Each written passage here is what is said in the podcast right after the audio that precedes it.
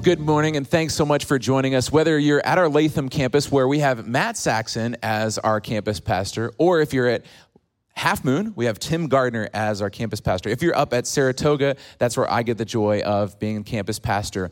If you're joining us online today and you have comments, questions, joys, sorrows, anything, you can point them to Tim Kong, our director of central operations, and he would love to be able to interact with you. But we all love serving in the roles that we are in and being able to come to this time of studying God's word here together. And so, some people, as you come to this time, you may have an idea of what a sermon consists of, and you may come to this time thinking it's going to look a certain way based on your experiences and things like that. And that's honestly what this series has been about. We've been looking at misconceptions and what that means. And so today, we're going to be finishing this series called fan fiction that we've been in over the last four weeks. And if you're unfamiliar with the term fan fiction, it is this idea of something that's written, fiction that's written by a fan of or featuring characters from a particular TV series, movie, or book. And in our case, we've been talking about that related to the Bible and how even Tim mentioned last week how this isn't with the authority necessarily of the author, but it's things that have come about that from that. So in our case, as we're looking at the Bible, we've been looking at just some different phrases, some different things. So let me just real quickly to refresh everybody, I'm going to walk us back through. In week one, Pastor Tim Gardner talked about and answered this question Does a godly home guarantee godly kids. He looked at Proverbs 22 6 and talked about this verse, you know, train up a child in the way they should go, and when they're old, they'll not depart from it. But made the key point that Proverbs are not promises, but rather statements that we can look to. So that doesn't guarantee that our lives and our kids will grow up and just follow everything the way that they should. And it also means that we shouldn't feel shame or guilt necessarily and how that we truly need a godly community to help us along this journey. And then in week 2, Pastor Matt, you went into and answered this question of and really a phrase of God will never let me down. And answer, does God ever let us down? You looked at Lazarus and how, you know, he died. And there was this reality that people had expectations and were really kind of taken off guard. But then talked about how God is so much bigger than what we can fathom. And we have these moments of questioning and wondering and thinking god has maybe let me down that you, you focused on or said a few things of how you know we have to remember that we can look at the maybe the bullets that we've dodged you know these scenarios that we look at and we can give thanks for the good things. And then how we can ultimately go to god with our complaints and also with our worship even when it is hard. And then in week three i got the joy to jump in and answer this question does god help those who help themselves. You see, this is one of those phrases that's most often quoted as a Bible verse. God helps those who help themselves. And I really just walk through how we recognize that God helps those who recognize their need for help and that they're saved by faith, and then how we're all called to continued service. We looked at Ephesians 2 during that week. And then this last week, Tim Kong shared with us and answered this question Does God only speak to the godly and to really walk through how that is a miscon- misconception and is an understanding that is not true that god speaks in a variety different variety of ways and we can all lean into listening to him. And i want to quote just something that you said last week.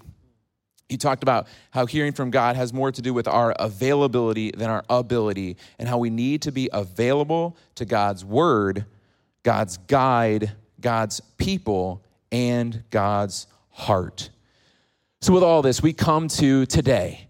And we want to do a couple things. As I mentioned, this feels a little different than a normal Sunday morning and a normal preaching time, but we want to take a few moments to kind of answer some questions that come with each of these topics.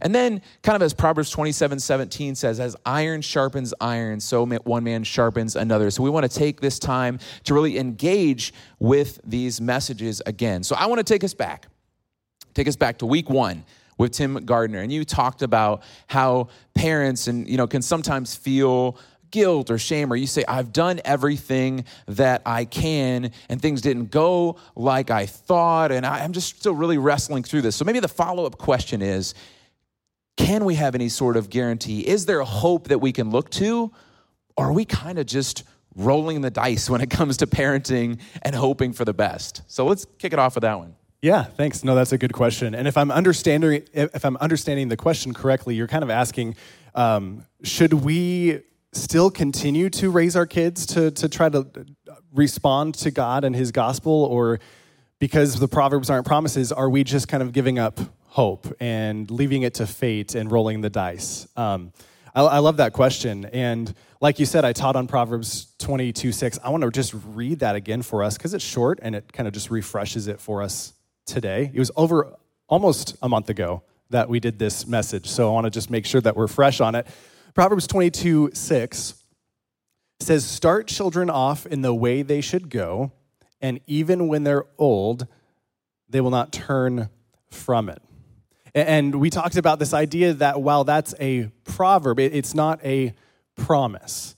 And ever since that sermon, I've been talking to a number of parents, specifically parents of kids who have grown up uh, and have left home, but also left the church and left faith. And they have been experiencing this underlying sense of guilt or shame as parents, thinking that they had something, they, they, it's their responsibility that their kids are no longer walking with God. And what they heard in that sermon was that this proverb is not a promise. It does not mean that they have failed. Uh, they probably did the best they could. Um, and they kind of feel like this weight of guilt off of their shoulders, which is awesome. In fact, they heard that since even rebellion can happen in the Garden of Eden, it can happen anywhere. And that is huge for people to realize. Uh, but I hope we understand this. Even though that Proverbs are not promises, they're still the Word of God. It's still God's Word revealed to us. It's useful for teaching, for rebuking, correcting, and training, as Paul points out in 2 Timothy. So Proverbs aren't promises, but they are God inspired wisdom. And being God inspired wisdom that Solomon wrote down for us today it means that raising kids in a God centered, Christ focused home is wise. It is smart. It is a good thing to do. In fact, if we are Christians, if we look to God's word as our authority, it's not just a wise thing to raise kids in a home that points them to the gospel, it's something that we need to do. I love Deuteronomy chapter 6, verses 6 and 7. It says, These commandments that I give you today are to be on your hearts. Impress them on your children. Talk about them when you sit at home and when you walk along the road, when you lie down, and when you get up. Uh, one study of Christian parents has seen that 85% of parents who have kids under the age of 13 believe that they do have a primary responsibility when it comes to their children's spiritual development. But fewer than 10% of those parents are actually reading the Bible, praying together with their kids, serving together as a family. So it's it's our job as parents. It's a wise thing to do. It's something that scripture in, in a variety of places says that we need to do to make sure that we're pointing our kids to the gospel, po- make sure that we're modeling and teaching our kids what it means to be loved by God and to love God. And so, kind of to answer your question, is it something that gives us hope? Should we engage in it? And is there going to be potentially good outcomes? Yeah, it's something that is wise, it's something that we need to do. And if parents understand and actually lean into their responsibility as parents to model and teach, and if the church family comes alongside them and, and helps families and parents to hold on to the gospel, we see in study after study an exponential reality of kids who are holding on to faith through high school, after high school, and beyond. So there is hope. It's not just a roll of the dice. There is something that we can hold on to, but it's not a guarantee. And that's, I guess, that's where we went on uh, July 3rd. It was. Um, and I love that even though it's not a guarantee, there's one verse that I kind of point parents to over and over again that I hold on to as a parent myself. I think it's the best parenting verse in the Bible, and it doesn't use the word parent, it doesn't use the word family or children. It's found in Philippians chapter 4, verse 6. Do not be anxious about anything, but in every situation, in your parenting, even, uh, in every situation, by prayer and petition with thanksgiving, present your requests to God. So we can't parent in a constant state of worry. We're called to do what, we're, what we need to do teach, model, train, raise up. And we do that, and then we pray a lot. Yeah. So, Tim, you have two young children in the house. How does the uh, Gardner family honor Christ with their parenting? Yeah, three words bean bag time. That's what we call our time each day at the end of the day when we get together right before bedtime and read God's word together as a family. It's called bean bag time because my kids have bean bags and they plop down on them and they just kind of like spread out and we read God's word together. But let me tell you, the bean bags are really comfortable. Mm and I try to beat my son to his, and he could just like he can go to his bed. It's fine. It's comfortable. But uh, these beanbag time is huge in our family, and we're really taking Deuteronomy chapter six, verse six to heart, where it says, "These commandments I give to you today are to be on your hearts, mm. and impress them onto your children. Talk about them when you sit at your beanbag, or when you sit at your home." Um, yeah. We yeah. read verses together. We do devos together, whether we're walking through a book or a book of the Bible. Mm. Right now, we're actually reading the uh, book of Esther, and we're acting it out with little paper characters. And my kids get to act it out as I read as the narrator, and it's a lot of fun. We've created beanbag time in our family. But Deuteronomy 6 also says, talk about them when you walk along the road. Mm. And so we like to hike in my family. We go on hikes on a regular basis, and we will choose a verse before we leave the house and we try to memorize that verse while we're hiking. Mm. So just kind of entering faith conversations into everyday things that we do is huge. And I think the most important thing as a parent is to be willing to put down your phone and be present with your kids. We're so distracted, we're so distracted in our world.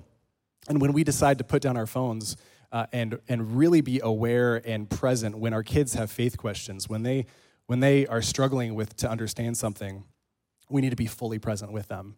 And when we do that, we see a lot of fruit come out of our conversations. Yeah. What about you guys? I have, I think I have the youngest kids on average among this group. So what do you guys do? Well, as the one with the two oldest kids on average in this group, uh, one way we honor Christ in our family is going by Romans 12 10. And I love this verse of just how it interacts with how I interact with my wife, interact with my kids, or frankly, interacting with others. So here's what Romans 12:10 says. Be devoted to one another in love, honor one another above yourself. Right? So whatever I do every day, I have to think, right, how can I be devoted to my wife, right? And how can I honor her above myself? You know, that looks like a lot of different ways in our everyday life. So some examples, right? How do I honor my wife? Well, honor could be simply as whenever I speak about her publicly, right? I'll speak praises about her, speak very positively about her. Another way of honoring her is simply if she's had a long day at work, I could come home and bring dinner for the family. But we also use Romans 12:10 when it comes to our kids, right? How do we honor our kids? And that can look like um, when we have family decisions, bringing them in and, and honoring them that way. Or just a simple everyday practicalness uh, is before we post a picture on social media, we ask them, hey, can we post this picture of you on social media? That is a way of honoring them. So the question that we need to ask ourselves uh, in our family is how are we showing devotion to each other and how are we honoring each other in everyday life? Matt, what about your family? How do you guys honor Christ in your lives?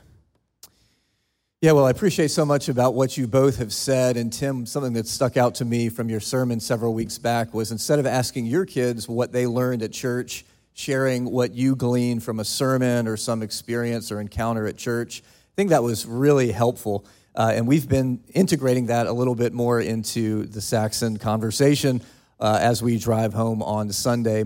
My girls have uh, different ages. We have three different daughters, and there's about a six year spread from our oldest to our youngest. So this has looked a little different at different seasons, how our family devotions have kind of looked. Um, at times, we've simply gone on YouTube and put on the so and so show. If you don't know about the so and so show, if you want to spend 10 or 12 minutes and kind of have some fun and have some scripture and kind of an opportunity to have discussion, just go on YouTube and Google so and so show. You can find a bunch of different 10, 12 minute episodes. Oftentimes we've done that in the past. Sometimes we've done things like uh, with the U YouVersion, just read the verse of the day. Occasionally we watch the commentary on the verse of the day, but full disclosure, those are hit or miss from my perspective. But sometimes just simply reading the verse of the day and having a little discussion has been helpful. Something we've done lately that's a bit unusual is on YouTube, you can Google something called street lights. And street lights are basically a chapter of scripture that's being read, and in the background, there's sort of this lo fi hip hop beat, and it kind of just carries a little bit of that chapter forward for children. So sometimes we'll simply listen to a street lights, you know, Psalm 2, Psalm 3, Psalm 4, maybe have a little discussion around that. One other fun thing that's kind of becoming a tradition leading up to Easter is my favorite uh, Jesus film is Jesus of Nazareth which is from the 70s. It's this Franco Zeffirelli film, and it's actually really well done. It's something like six hours long, because I think it was made for TV originally. But what we'll do is for a few months or so, or a few weeks leading up to Easter, we'll watch 15 or 20 minute chunks of that each night. And you kind of have everything from the birth of Christ to his crucifixion and resurrection. I think the bottom line is you want to be flexible, you want to try different approaches, and you want to find something that's actually doable and workable and those are some of the things that we've uh, found to be helpful in the past few years. Yeah, that's great. Thanks, guys, for sharing. Um, as we continue to talk today, I, I want to make sure that we get off of the subject of parenting because that was just one of the four sermons over the last month. Um, so, Isaac, I, I want to turn the attention to you. You were the the the second message, or uh, actually the third message, yeah, third. and yeah. you kind of debunked the fan fiction of God helps those who help themselves, and you actually said that God helps those who admit or uh, admit their need or recognize their need for help. I, I kind of jotted down this question for you because I'm wondering how do we know what the balance is between these two extremes being t- too self reliant and working ourselves up into a frenzy when it comes to our faith? versus the other side of that spectrum of being faithless, lazy, or just procrastinating when it comes to things like that? Yeah, that's that's a great question. I think we can find ourselves going to one of the two extremes. And sometimes I don't think we as much work up into a frenzy as I think many people who are self reliant and self focused and really have a passion can get lost and get going through life on their own apart from God. I think that's what we find to be true in a lot of ways. And so the frenzy might be, oh, I don't know what, you know, I'm trying to get everything done and everything, all my, all everything, all the strength I can muster and, and what's going on. It seems like it's not all working like I thought, or I, I can, I got this. I'll just pull myself up by my bootstraps and we can get going that direction. Or like you said, the more like, sitting and going, I don't know how to get through this. I'm trying to re- rely on God, but I just don't know what my next step is in finding procrastinating. So, what I have found a verse to rely on, a couple verses in Proverbs 3, 5, and 6 that say, Trust in the Lord with all your heart and lean not on your own understanding. In all your ways, acknowledge him, and he will direct your paths or make your paths straight. And I think it helps on both of these extremes. For the people who are pretty self reliant, you can focus on that trusting in the Lord. And maybe asking a question when is the last time you've gone to God in prayer and said, God, what do you want in my life? God, what are you calling me to? Because if you stop and ask yourself that question and go, ooh, it's been a while, you're probably being very self reliant, self focused, thinking you can just muster through. And maybe the frenzy you find yourself in is because you're not turning to God and relying on Him. And for those who are more of in a procrastination, lazy, I don't know what to do. It's this trusting in God, leaning on not what you can do and not your understanding, but trusting in His plans, His ways. And even when we may not understand His ways or understand His will, we can go to His Word and we can rely on that and we can trust in that. So that's just a couple ways I've tried to find that balance or find that sweet spot related to, to that. So, yeah. Yeah, as you were preaching that message, a question I found myself kind of asking is what role, if any, you know, does personality play in helping you avoid those two extremes? Mm. Yeah, I think again, that, you know, kind of is an interesting piece in all this because I'll be honest, I'm content to be more the first category, self reliant, self focused, and I, I can do this. I can muster my way through. And so when you think about that, there's this reality that it's not God helps those who help themselves. It's about recognizing all that He is. And when you have that personality that, you know, is just saying i can i can get through this to say no i'm going to turn i'm going to trust in god.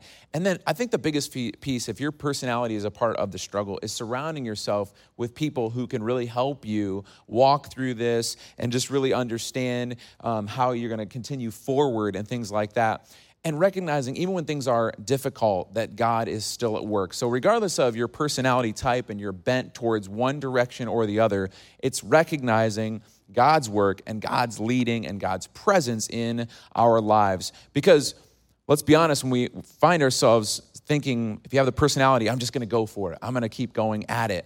It made me think about your message, and I'm to turn back to your way for just a second here, Matt. You know, this, this idea that God will never let me down there's a piece and a reality that people who think, you know, I, I've done everything that I can. And I thought God would come alongside it. I thought God would help.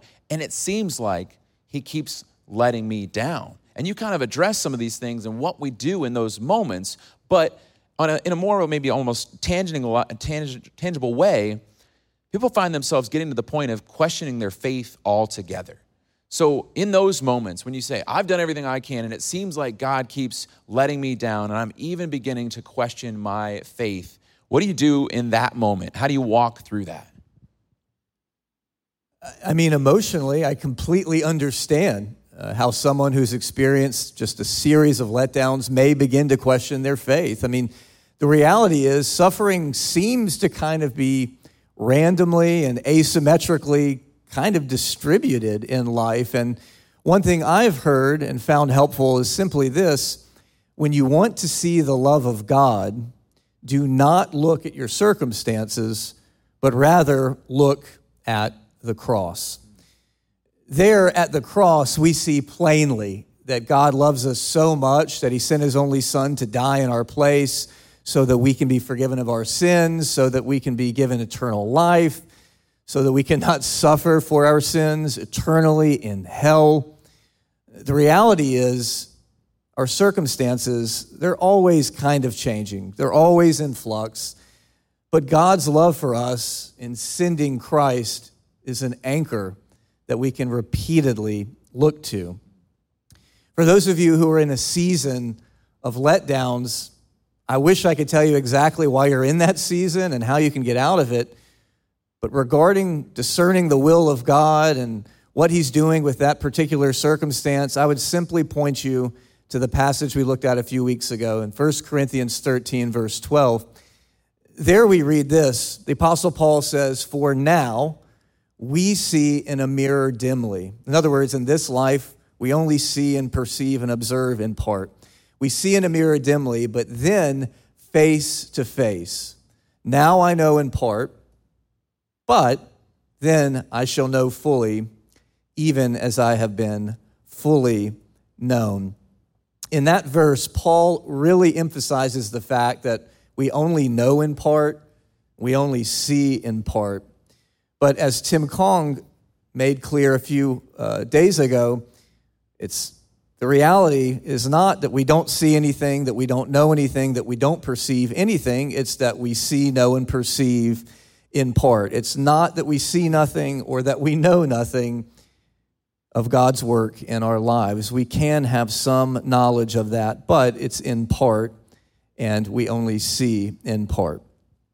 Yeah, last week I shared this story about uh, God speaking to my wife and I, calling us to move up to the Albany capital region. And while God clearly called us up here, um, what I didn't reveal was there was a struggle. There was a struggle for about seven years because we didn't really see the full picture. And the only way to get us through is being anchored to Christ and, and being grounded in God's word. And I'll be honest, right? Prior to coming to Grace Fellowship, I experienced more ministry failures than ministry successes But the reality is that God's timing was perfect and God revealed his calling fully to us in his right time. You know, as we talked about last week in the last week's sermon, I talked about how God speaks to us, and I think God speaks to us in a lot of different ways, and a lot of us experience uh, different ways how God has guided us in the past. Uh, would any of you kind of like to share about a time where God guided you? Yeah, I'll, I'll jump in quick here and then can throw it around a little bit. Um, you know, I for me, it, it is interesting as you shared last week and thinking about God speaking that you know, it's not been, a lot of people experience this, yeah, in different ways. For me, it's been more in the big decisions of life. Even, I'll be honest, coming to grace, for, for me, as you shared last week, I could totally resonate because uh, my coming to grace was just watching God open doors. But at some point, then saying, okay, I trust that God has brought us here and to walk by faith to carry this through. And it wasn't, yeah, necessarily an audible thing, but it was truly what, as you shared last week, my wife and I just sensing and knowing God's peace and presence in, in the decision and just really sensing that and just even then having it kind of uh, impressed upon us by things from his word and just a peace from the holy spirit. Um, so that's i guess what it's looked like for more for me in my life. It's these big decisions often or where i really feel like i can sense the peace of god in the decision and then always going back to his word to you know really see what that looks like. Yeah, so um, thank you for sharing that story, and thank you, Tim, for sharing your story of how you arrived here in the Capital District and on staff at Grace Fellowship. For me, I could probably count on one hand the amount of times I even suspected God was clearly leading me to make a decision. Uh, maybe that's because you guys are more spiritual than me. That's probably the best explanation. Um, but for whatever reason, although I certainly pray and ask God for wisdom and guidance, uh, I, I, usually don't have this overwhelming sense of um, certainty with decision making on the front end. I mean, daily, a habit I have is I try to pray, Lord, lead me by your Holy Spirit today. And then, as long as they're small to medium sized decisions, I just assume that's taking place and I make decisions. For me, uh, when I make decisions and start thinking about the future, it's a lot more as one person put it, about sufficient faith and clearly hearing from God. I want to make sure I'm getting counsel, I'm praying, I'm consulting God's word, but I don't always have a peace. I don't always have clarity. In fact, I rarely do. But when I get to the point where I have sufficient faith and I feel comfortable enough, I make that move, I make that decision, and then trust God with the outcome. So I don't feel this sense of clear leading on a daily, weekly, monthly, or even annual basis. Uh, but nonetheless, I think God has still certainly uh, guided and directed my steps. I was going to throw it back to Tim just real quick. I, I, as we we've kind of talked about yeah. this, you know, off uh, different times together. We love just spending time together yeah. as a group. You you have experiences a little differently, maybe on a you know in a tangible way, more weekly, daily at times. God's you know peace, presence. What does that look like for you? I just love to hear you talk about that a little bit more for everybody else. Yeah, you know. Uh, I kind of experienced God in, in so many different ways and how God speaks to me. And, uh, you know, one of the ways that I feel really connected to God is I love running. And not only do I love running, I love running outdoors. And oftentimes, as I'm in God's presence and His nature, you know, God will uh, speak words into my heart. Even actually for this sermon, I was just running, wasn't really thinking about this sermon. And then I, I was struggling at, the time of trying to tying the sermon together, of kind of keeping like a, a big theme. And I was, I was running, and the words in my mind just immediately popped up hearing from God is more about availability than ability. And that came out of nowhere. And I would stopped my run, took out my phone, and started writing that down, and then went back on my run. And uh, that's just kind of one of the ways, you know, I think sometimes even like I'll, at night, I'll dream and and there are some uh, some encouraging and affirming things that God speaks to me as I'm dreaming. I wake up that day and I'm like, oh wow, that was crazy. That was totally from God. And things that will uplift me and things that will guide me in decision making. Yeah, that's really cool. I don't remember my dreams, so maybe I should talk to you about how to make that happen.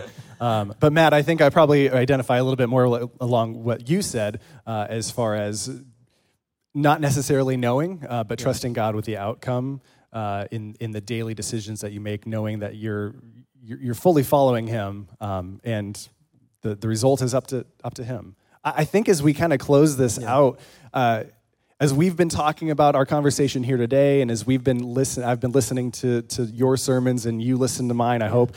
Um, something really did kind of rise to the surface as a theme. And this was not planned on our part, this was not intentional on our part, uh, but I think it was planned by someone we all know. Um, I think God had it in, in, in each of us to kind of communicate this. And I think this is the theme that kind of rose to the surface. The thing that I think maybe is our bottom line today, something that we can walk away from today holding on to. And that's this God is faithful and at work, regardless of our circumstances. Um, whether that's in our parenting, when we're uh, trying to trust that God knows what's going on, even when our circumstances feel like they're out of control. Um, in in oh, remind me of your sermon topic. Oh my goodness! God helps those who help themselves. Yes, yeah. even even when we feel like at a loss in our faith, um, and even when we're trying to be available to God, at the end of the day, we we have to be faithful in what God calls us to do and, and then trust God with the outcomes. Trust that we're gonna, we're gonna do what we've been called to do, what, what the Bible calls us to do, and then we trust God with the result. And, and God really is the God of outcomes. Um, we need to make ourselves available, like you talked about last week, uh, and simply be faithful to what He's calling us to do, and the result is His. Yeah, as you're saying that, I can't help but think of Psalm 127. I just want to read a couple of verses because I think it encapsulates exactly what you're saying so beautifully and powerfully. Psalm 127, verses 1 and 2, we read the following Unless the Lord builds the house, those who build it labor in vain. Unless the Lord watches over the city, the watchmen stay awake in vain. It is in vain that you rise up early and go late to rest, eating the bread of anxious toil, for he gives to his beloved sleep. Mm. Wow, that is a reassuring reminder that God is in control. Hey, as we've engaged in this fan fiction sermon series, our hope is that this sermon series has been transformative in your life. Understand, right, that God is in control and we need to be able to trust in God's faithfulness in our lives. Hey, we just want to close in prayer, and I pray that however God is working in your life, that you continue to trust in Him, rely on Him, and know that He got you. Let's pray. God, we want to thank you so much that you are the one who's in control. So we pray, we, God, we give you our burdens, our fears, our anxiety, God, we want to put all of our trust in you.